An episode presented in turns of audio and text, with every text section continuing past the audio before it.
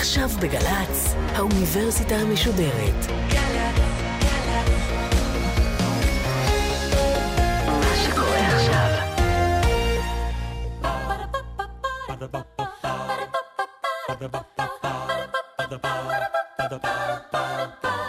האוניברסיטה המשודרת מציגה מסע סביב רעיון, והסמסטר מציאות, והפעם הדוקטור גולן להט, מרצה בחוג למדע המדינה באוניברסיטת תל אביב ובבית הספר לתקשורת באוניברסיטת אריאל, על אסכולת הריאל פוליטיק. עורכת ראשית, מאיה גאייר. I had the right idea when I started to talk to you people of America. The idea that you voters, you farmers, you businessmen, you working men, you ordinary citizens of whatever party are not the selfish scum that venal politicians make you out to be. But I lost faith in you. I lost faith in myself. I was afraid I wouldn't become president. I forgot that the one thing you've got to do is speak your piece no matter what. I convinced myself that the way to be elected was to play down to your lowest common denominator instead of up to your highest. My whole campaign was a fraud.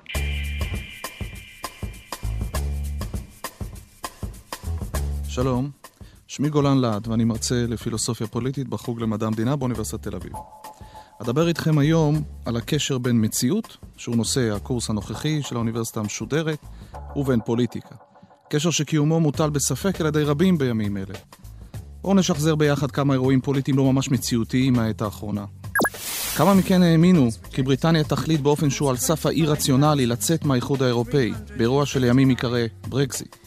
This means that the UK has voted to leave the European Union. כמה שיערו באמת שדונלד טראמפ יהיה הנשיא האמריקאי הנבחר. To you, the President-elect of the United States of America, Donald Trump. כמה חזו אירועי מגה טרור מבעיתים מניו יורק ועד פריז, מבריסל ועד איסטנבול, העולים בזוועות שלהם על כל דמיון הוליוודי. דיווחים על תקרית ירי נוספת שמתרחשת ממש בדקות אלו בפריז. האם מישהו מאיתנו ידע שאפשר לסכל מהפכה עממית באמצעות נאום ישיר לאומה דרך מסך הנייד, כמו שעשה זה לא מכבר רג'פ טאיפ ארדואן, נשיא טורקיה? וטרם עמדנו על מערכת היחסים האורווליאנית בין אנשי התקשורת והפוליטיקאים. מערכת שנדמה כי ייתכן ולעולם לא נוכל באמת לדעת מי מושל בה, תמורת מה, אבל בעקבות השיחה הזו אולי נדע לפחות מדוע. נדמה כי אנו חיים בימים בהם הקשר בין הבטחות פוליטיות ומעשים במציאות הולך ונעשה רופף, עד לא קיים. מנהיג פוליטי שמסכל, כמו שאמרנו, מהפכה שיש כבר מי שטוען שהוא עצמו יזם אותה. מנהיג אחר שמבטיח בניית חומה, חקירות פליליות נגד יריבתו השנואה, ויום, לאחר היבחרו, מתעלם מכל זה כאילו אדם אחר טבע אותן. מנהיגה שנבחרה במיוחד לאור הבטחותיה חוזרות ונשנות להביא לפרישת אומתה מאירופה, מודיעה, אם היא בחרה, שיש לעשות הכל כדי לדחות, אולי אפילו לבטל, את מה שהיא עצמה התחייבה לו כל כך הרבה פעמים. תטענו, ובצדק, שלכל אורך ההיסטוריה היו מדינאים רבים שאמרו דבר אחד רק כדי לקדם אג'נדה אחרת. אלא שנדמה כי כיום המצב רק מחמיר. העידן שלנו חושף לא רק קשר הולך ונמוג בין הבטחות ומעשים, אלא ביטול היכולת להכיר מציאות אמיתית כלשהי מעבר לסבך הדמגוגיה והרטוריקה הפוליטית. האם מישהו באמת יודע מה חושב טראמפ? האם הוא מהפכן, שמרן, אולי הוא סתם כוכב ריאליטי משועמם? האם מישהו יודע לומר מה עומד מאחורי תמיכת הפוליטיקאים הרבים בחוק ההסדרה ובחייל היורה מחברון? האם הם אכן חסידי ארץ ישראל וחיילי צה"ל? אולי הם רודפי קולות ציניים? ומה עומד מאחורי הנסיגה מעזה? דאגה לביטחון ישראל? מניעת חקירות פליליות? נדמה כי אין עוד תקומה בימינו לתוכניות לשינוי המציאות, לאידיאולוגיות גדולות, ולחוקיות קבועה כלשהי בהיסטוריה. כל שנותרנו עמו הוא מסכת פעולות תקשורתיות, שעל פי רוב לא נדע מי עומד מאחוריהן, ובעיקר מדוע הוא עושה זאת. מה הפלא איפה שפוסט אמת נקבעה, ממש לאחרונה על ידי מילון אוקספורד, למילת השנה בשנת 2016. מושג זה, המתייחס לנסיבות או המסמל נסיבות, שבהם לעובדות אובייקטיביות יש פחות השפעה בעיצוב דעת הקהל מאשר לפניות לרגש ולאמונה אישית, מסמן יותר מכל את העידן הפוסט-מודרני שבו אנו חיים. עידן בו לכל אחד כידוע האמת שלו, וההקשר האישי, מיני, חברתי, כלכלי, פוליטי, הקובע לו השקפת עולם ייחודית. עידן בו לכאורה כל ניסיון לקשר בין הפוליטיקה למציאות נידון מראש לכישלון צורב. האומנם? האם אכן תם עידן הריאליזם בפוליטיקה? כלומר, האם אכן אין עוד טעם ואפשרות לקשר בין המציאות האנושית והחברתית האמיתית ובין המעשה הפוליטי? בדקות הקרובות אבקש לטעון שהקשר בין המציאות לפוליטיקה, בעיקר כפי שהוא בא לידי ביטוי בתפיסת העולם הקרוי הריאליזם, לא רק שאין הוא סותר את הביטויים הפוסט-מודרניים של חיינו, אלא אף ייתכן והוא העומד ביסודם. רוצה לומר, באורח מוזר נדמה כי דווקא אימוץ הריאליזם סייע, בין היתר, להתהוות מציאות חיינו הפוסט-מודרנית. אך תחילה הגדרות. ריאל פוליטיק, או בשמה האקדמי הגישה הריאליסטית למדע המדינה, היא גישה עתיקת יומין, אולי כימי הפוליטיקה עצמה. ביסודה ההנחה כי קיים עולם מציאות אחד בלבד. הוא העולם המצוי של מגוון התופעות היומיומיות, בהן אנו נתקלים כמעט בכל רגע נתון. לעומת גישות אידיאליסטיות שתרו אחר בנייתם של עולמות אוטופיים, צודקים, מוסריים, נטולי פערים מעמדיים ועוני, בחלק מהמקרים, אפילו בעלי גוון אתני גזעי אחד, חסידי הריאליזם מתעקשים שאין לנו לפעול אלא בעולם היומיומי המצוי, שאין בלתו. במקום להשקיע זמן ואנרגיות מחשבתיות בחיפוש אחר עולם חדש מופלא, כאמרתו של אלדוס הקסלי, מציע הריאליזם הכרה, מאכזבת במידת מה, אך לשיטתו ממשית, לפיה אין אדם ועולם אחרים אפשריים מלבד אלה שמופיעים לפנינו בכל יום מחדש. קוראים לזה היסטוריה. ואם תחקרו בה, טוענים הריאליסטים, תעלו בחכתכם כמה מגמות אנושיות מטרידות, אך ככל הנראה גם קבועות והכרחיות. ראשית, מעניין להיווכח כי בני אדם, מכל הצבעים, המקומות, הלשונות והתרבויות, פעלו בהתמדה על מנת להשיג מבוקש אחד עיקרי, הישרדות אישית. מצדדי הגישה הריאליסטית טוענים כי אין לאדם כל עניין אמיתי, אלא בהתמדת חייו שלו עצמו. כל היתר, נניח הדאגה למשפחתו, לאומה שלו, לחבריו, לעיסוקיו, אינם אלא אמצעי להישרדותו, או סוג של אצטלה, בה הוא מבקש לעטוף את האנוכיות שלו. All the things that I did, you need to understand. I have to hear one more time that you did this for the family. I did it for me. I liked it. And I was alive. חשוב לציין כי מרבית הריאליסטים אינם רואים כל פסול באגוצנטריות אנושית. עבורם, אין כאן דבר בעייתי מבחינה מוסרית, אלא ציון עובדה שאין טבעי ממנה. שכן מה ברור יותר מאשר ישות החפצה בעיקרה.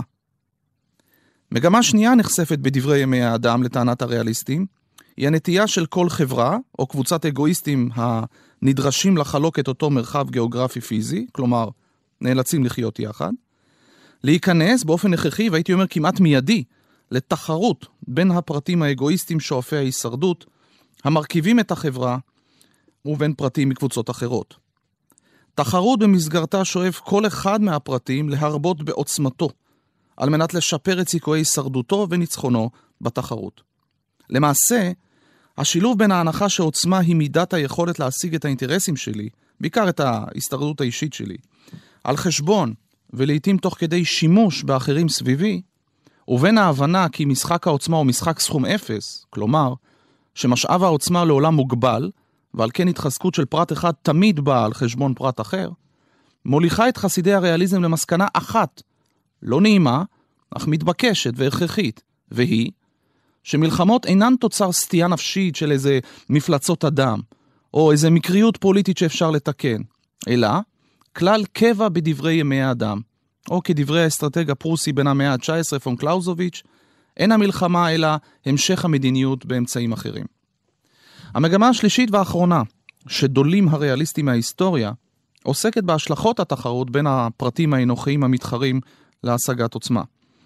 אם לאדם טבע קבוע של חיפוש הישרדות, ואם דינו להילחם למענה עד חורמה עם רעיו, מתחריו, בני האדם, אזי אין לנו כל יסוד לציפייה כי פני האדם וחברתו ישתנו מהותית ביום מן הימים. בעולם הריאל פוליטיק זו היציבות שמועמדת במרכז המחשבה הפוליטית, ולא התקווה לשינוי. במקום לשפר את האדם, שואפים חסידי הריאליזם להבין את טבעו ולהתאים את ציפיותיהם לאפשרי ממנו. בעוד שגישות אידיאליסטיות כגון הקומוניזם והסוציאליזם לגווניו, טוענות כי מטרתם לפעול להתהוות עולם מתוקן, צודק ומוסרי יותר, הגישה הריאליסטית מתעקשת שכל עיסוק בראוי במקום במצוי, דינו ליצור דמיונות שווא, שלא לומר הזיות פוליטיות מסוכנות, שסופן בניתוק מוחלט מהמציאות הממשית, ובאובדן דרך ושליטה של האדם על חייו ושל המנהיג על אומתו. כחלופה לחיפוש האידיאליסטי אחר קדמה, צדק ומוסר, תובע הריאליזם הכרה נכוחה בכך שאין עולם טוב יותר אפשרי מזה הנוכחי. ובעולם הנוכחי יש, ולעולם יהיו, בני אדם אנוכיים, שואפי עוצמה לשם הישרדות, המצויים בתחרות מתמדת, קבועה ואינסופית, בינם לבין עצמם. לכן מטרת הפוליטיקה אינה ליצור עולם טוב יותר, אלא לפעול כל העת להתמדת השלטון הקיים, או בשפה אחרת, לפעול למען השגת יציבות וסדר. וכעת נעבור מהגדרות ראשוניות ליסודות התאורטיים של הריאליזם. יהיה זה סביר לטעון שמערך השיקולים הריאליסטי היה ככל הנראה חלק אינטגרלי מתפיסת הפוליטיקה ובוודאי הלוחמה בכל הזמנים. אך נדמה שמתן הגושפנקה הפילוסופית לריאליזם נעשה רק במהלך העידן המודרני. בתקופות קדומות יותר עלתה תפיסה פילוסופית פוליטית שונה מן היסוד. בעידן ערי המדינה היווניות לפני 2500 שנה, הפוליטי נתבע להיכפף בפני המוסרי. ידועה אמרתו של הפילוסוף אריסטו, לפיה השותפות המדינית היא השותפות המכוונת אל הטוב העליון, והיא זו העולה על כל השותפויות האחרות וכוללת אותן. במקום אחר אף הוסיף כי האדם הינו חיה פוליטית מטבעה, ועל כן כל מי שאין לו היכולת לחיות במסגרת מדינית, הרי הוא בהמה או אל. עבור מרבית היוונים הקדמונים, החיים הפוליטיים היו פסגת חייו של הפרט. המרחב בו כל משתתף זונח את ענייני ביתו האגואיסטיים, ועולה אל מרומי השיח החברתי, הטוב המשותף ותועלת הכלל. וחובה להזכיר בנידון שאכן היו אלה רק הגברים שהשתתפו במשחק הפוליטי לאורך מרבית ההיסטוריה האנושית. נשים הודרו מהמסגרות הפוליטיות באופן מטמיע ומתסכל עד לפחות ראשית המאה ה-20. בחלק מהמקומות המתקדמים לכאורה, כמו צרפת ושווייץ, זכות הבחירה לנשים ניתנה שנים לאחר מלחמת העולם השנייה. לאחר היוונים הגיעו הרומאים, שמצידם עסקו הרבה פחות בפילוסופיה והרבה יותר בכיבוש, התפשטות, החלת חוק, בנייה ציבורית וגביית מיסים. אך גם בתקופתם הוכפפה הפעילות הפוליטית לווירטוס, אותו קוד של מידה טובה או דרך חיים נאותה, שעל כל מנהיג פוליטי ראוי לעמוד בה ואף לתרום לשגשוגה. בתקופה שבה רומא עדיין הייתה רפובליקה בטרם קיסרות, אך לעיתים גם לאחר מכן, כל מנהיג פוליטי שהציג את פעילותו כביטוי לאינטרסיו האנוכיים, נידון לבוז וקלון חברתי. לעולם היה זה עניין הרבים, הידוע בלטינית כ-res public, או באנגלית כ-republic, שהיה עליו לעמוד ולו סמלית והצהרתית במרכז הפעילות הפוליטית. התקופה הנוצרית שהחלה במערב עם התנצרות האימפריה הרומית לאורך המאה הרביעית לספירה, הקשתה עוד יותר על אפשרות ניסוחה של תורה ריאליסטית. שכן השקפת העולם הנוצרית מכפיפה מראש את הוויית החיים הארציים, הנלוזים, הארעיים, חסרי ההיגיון, בהם כידוע צדיק ורע לו, רשע וטוב לו, לחיים האמוניים. ייעוד החיים של הנוצרי הועבר מפעילות בעולם הזה אלי התמקדות בהכנת נפשו לאפשרות שיפוטו וגאולתו בעולם הבא. אמנם, ניתן לומר שבמידת מה הכירו הנוצרים בהנחה הריאליסטית לפי האדם המצוי, מתנהל באופן אנוכי, אך הם כל העת מיענו להסתפק בכך ופעלו ללא לאות על מנת לפתח באדם את האהבה לרעיו, כצוהר ולו זעיר לאפשרות הצלת נפשו בעולם הבא. הראשון ככל הנראה להציע משנה של ריאל פוליטיק ללא כחל וסרק וללא שמץ של בושה או הסתייגות, היה הפוליטיקאי ואיש הרוח הרנסנסי ניקולו מקיאוולי. מקיאוולי בן העיר פירנצה היה מהדמויות הפוליטיות החשובות בעירו. במהלך העשור הראשון של המאה ה-16 פעל מקיאוולי להכשרת מיליציה אזרחית מקומית, ייצג את פירנצה במשלחות מדיניות בכל רחבי איטליה, הכיר את מרבית אנשיה הפוליטיים הדומיננטיים, ובעיקר למד מקרוב כיצד פוליטיקה ממשית מתבצעת. אולם כהונתו הפוליטית של מקיאוולי לא האריכה ימים. ב-1512 פוטר מקיאוולי ממשרתו הפוליטית, רק כדי לבלות את שארית חייו בהרהור תחת השאלה מהי מטרת חיי הפוסט-פוליטיים. באופן אבסורדי משהו, דווקא הערעור הרוחני הזה הביא את מקיאוולי לניסוח תורת הריאליזם הראשונה בשני ספריו הפוליטיים העיקריים, הנסיך ועיונים בעשרת הספרים הראשונים של טיטוס ליביוס. שני הספרים, על אף השוני המהותי ביניהם, שכן הראשון, הנסיך, הוא ספר עצות לתועלת השליט האוטוקרטי היחידי, ואילו השני, עיונים, מבהיר את יתרונות הרפובליקה, אותו שלטון של קבוצת מוכשרים ומנוסים, על פני השליט היחיד. שני הספרים גם יחד עוסקים בשאלת יסוד ריאליסטית זהה, כיצד ניתן להשיג יציבות פוליטית ממושכת ככל האפשר. כאיש רנסאנס טיפוסי, אין זה מפליא כי מקיאוולי בחר להשיב על שאלה זו באמצעות שימוש בשתי שיטות רנסנסיות שכיחות. האחת, הסתמכות על הידע המעשי שצבר מכל שנותיו כפוליטיקאי פלורנטיני. השנייה, מבט על הכתבים הקלאסיים מהתקופה היוונית-רומית, במקרה שלנו, בעיקר אלה של ההיסטוריונים הרומים, פוליביוס וליביוס. ממצאיו של מקיאוולי גדושים, חוכמת חיים, ציניות, מעט יוהרה, ובעיקר אומץ לב נדיר לתקופתו ובכלל לבני אנוש. כריאליסט פתח בהבהרה חדה לפיה, ואני מצטט, חייב הנסיך להתפנות מכל עניין ורעיון, ולתת את דעתו כולה, בראש ובראשונה, לאומנות המלחמה, לסדריה ולהנהגתה. משום שאומנות זו בלבד לא רק מקיימת בשלטונם נסיכים מלידה, אלא גם מעלה לעיתים קרובות למדרגה זו אנשים מהמעמד האזרחי. ולהפך, נסיכים שנתנו את דעתם יותר על תענוגות ותפנוקים מאשר על כלי מלחמה, איבדו את שלטונם. That's right. We don't submit to terror. We make the terror. והסיבה לאיבוד השלטון מצויה בין היתר בטבע שייחס לבני אדם באשר הם. בקטע חסר תקדים, בעוזו, יש שיאמרו אפילו בחוצפתו, קבע מקיאוולי כי, ושוב אני מצטט, ניתן לומר על בני אדם בדרך כלל שהם כפויי טובה, נוטים לכאן ולכאן, חנפנים וצבועים, בורחים מן הסכנה ורודפים אחר השכר מחמת התאווה. לפיכך לא היסס להוסיף ולטעון בנחרצות, כי בני האדם עשויים לשכוח את מות אביהם, ואינם עשויים לשכוח רכוש שנגזל מהם. Love of family. Most politicians are permanently chained to that slogan, family values. But when you cozy up to hookers and I find out, I will make that hypocrisy hurt.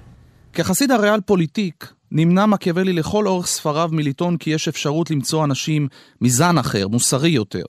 הוא אף נמנע בתוקף מלתכנן אידיאולוגיה ליצירת אדם חדש או חברה צודקת, כפי שניסו וכשלו כה רבים אחריו בשדה הפילוסופיה הפוליטית. ייחודו של מקיאוולי נעוץ בהתעקשותו למצוא צורת שלטון מציאותית יציבה עבור בני האדם המצויים ונטולי המידות הטובות. המפתח ליציבות הרצויה נמצא לדידו במה שקרא לו היפוך המידות. שכן מי ששוקל יפה את הדברים, ימצא שכמה מידות הנחשבות טובות, כשידבק בהן הנסיך, הרי הן עשויות להכשילו. ואילו כמה מידות אחרות, הנראות כחטאים וליקויים, כשיקיימן הנסיך, הרי יצלח ויחזק את שלטונו. For those of us climbing to the top of the food chain, there can be no mercy. There is but one rule. Hunt or be hunted. לדוגמה, מנהיג נדבן עלול להפוך במהרה למנהיג נסחט ומוחלש.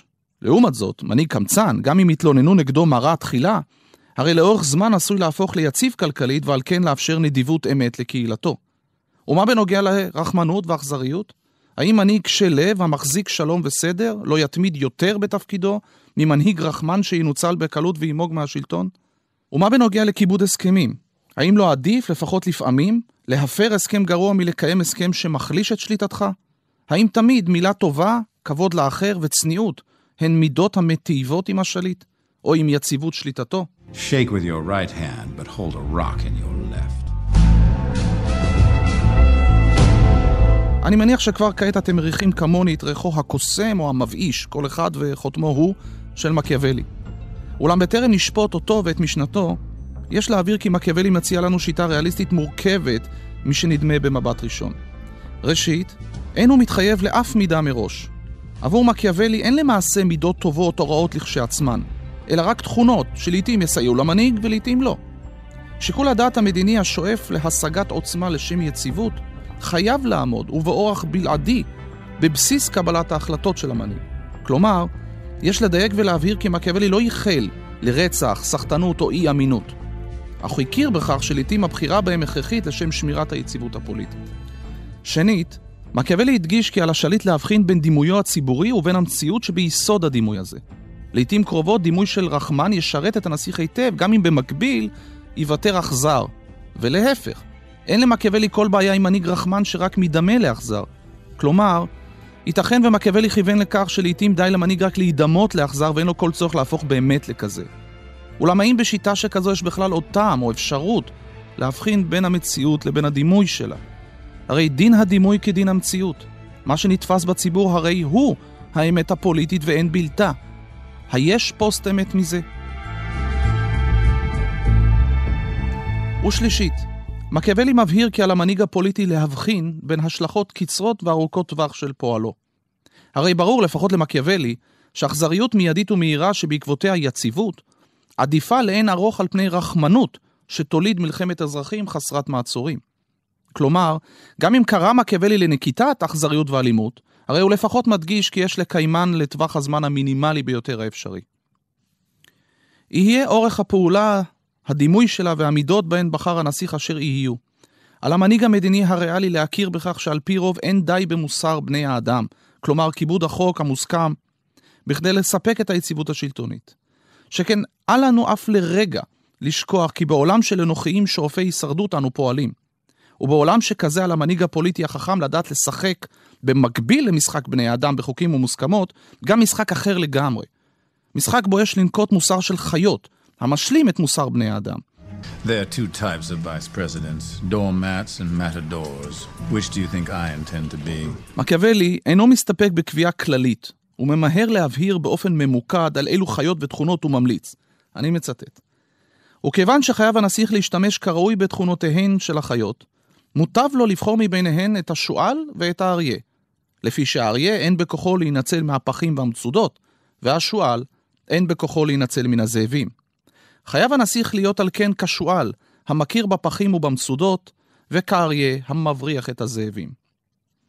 בהצעת גן החיות המעט קרקסית הזאת, מייסד מקיאוולי למעשה לראשונה את עצמאותו של תחום מדע המדינה. לא עוד פוליטיקה הכפופה לצווי מוסר של מידות טובות אידיאליות, מופרכות ונטולות כל קשר למציאות. לא עוד כפיפות להנחיות דתיות, בעיקר נוצריות, להפנות את הלחי השנייה כמאמר ישו בדרשה על ההר.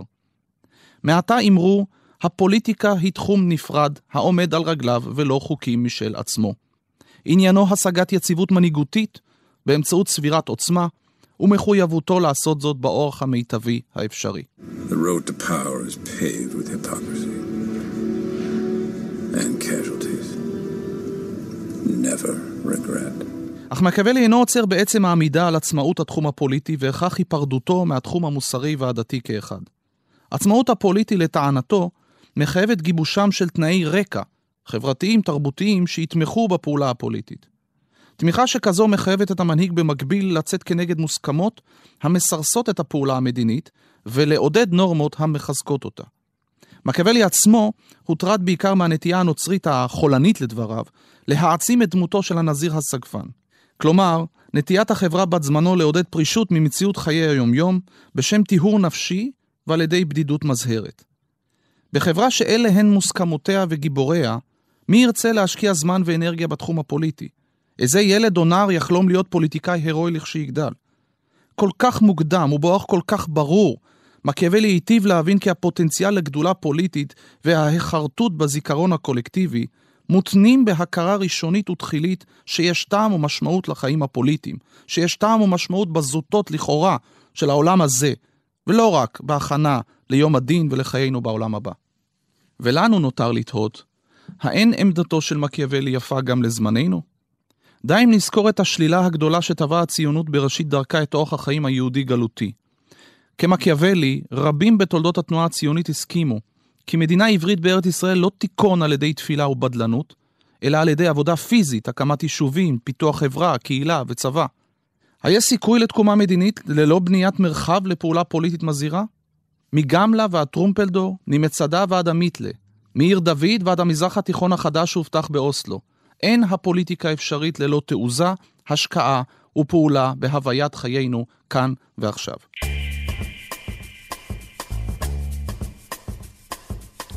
הצעתו הריאליסטית של מקיאוולי זכתה לעדנה בקרב רבים מממשיכי דרכו. תומאס הובס, הפילוסוף האנגלי בן המאה ה-17, פיתח בספרו המונומנטלי לוויתן את התזה בדבר מצב הטבע, שבו מתנהלת מלחמת הכל בכל של פרטים אגואיסטים הנאלצים, לשם הישרדותם, לכרות אמנה חברתית להקמת קהילה פוליטית חוקית. פון קלאוזוביץ', שהזכרנו קודם, בנה תורה צבאית שלמה שיסודה ריכוז מאמץ מלחמתי בחזית אחת, טרם הפנייתו לאחרת, בניסיון לנצח במאבק האומות לעוצמה. הנס מורגנטאו, משפטן יהודי גרמני שפעל מרבית שנותיו בארצות הברית, לאחר שנמלט מאימת הנאצים, פיתח תורת ריאל פוליטיק שלמה להבנת מארג היחסים הבינלאומי, שעיקרה ניתוח רציונלי, אינסטרומנטלי, של מניעי האומות. כלומר, ניתוח האופן בו אומות העולם מתאימות באופן מיטבי אמצעים להשגת מטרת העל של הישרדותן. למעשה, הגישה הריאליסטית נחשבת כיום, בצוותא עם הגישה הליברלית, לפרדיגמת המחקר המרכזית לחקר מערכת היחסים הבינלאומיים.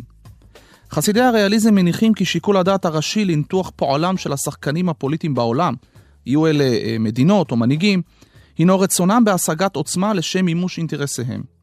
במילים אחרות, חוקרים אלה מבקשים להוכיח כי כל ברית, הסכם סחר או שיתוף פעולה מלחמתי, נובעים בראש ובראשונה מרצון השחקנים הפוליטיים להתחזק ולשרוד.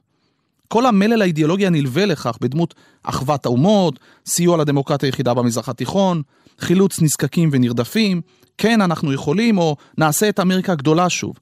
ראוי שיתפס על ידינו כלא יותר מזריעת חול בעיני הציבור, כניסיון האומות והמנהיגים להניח בד דקיק ודי שקוף לכיסוי ערוות שאיפתם לעוצמה.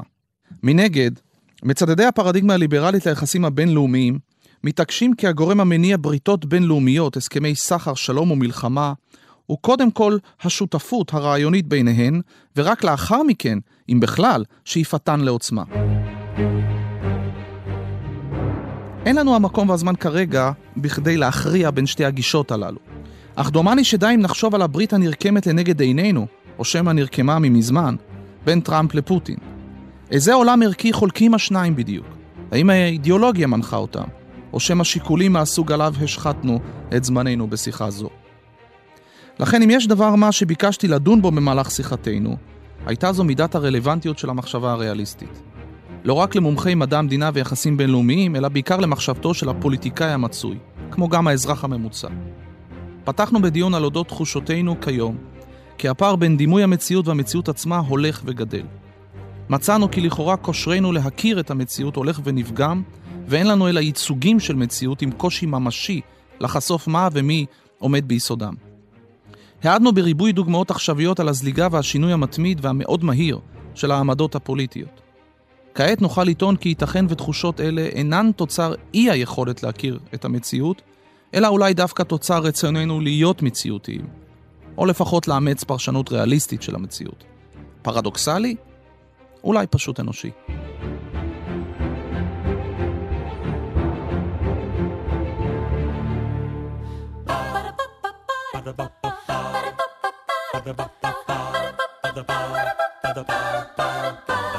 האוניברסיטה המשודרת, מסע סביב רעיון. הדוקטור גולן להט מרצה בחוג למדע המדינה באוניברסיטת תל אביב ובבית הספר לתקשורת באוניברסיטת אריאל על אסכולת הריאל פוליטיק. עורכת ראשית, מאיה גאייר. עורכת ומפיקה, אחינועם קפון. מפיקה ראשית, אביגיל קוש. מנהלת תוכן, מאיה להט קרמן. האוניברסיטה המשודרת, בכל זמן שתרצו באתר וביישומון של גל"צ וגם בדף הפייסבוק של האוניברסיטה המשודרת.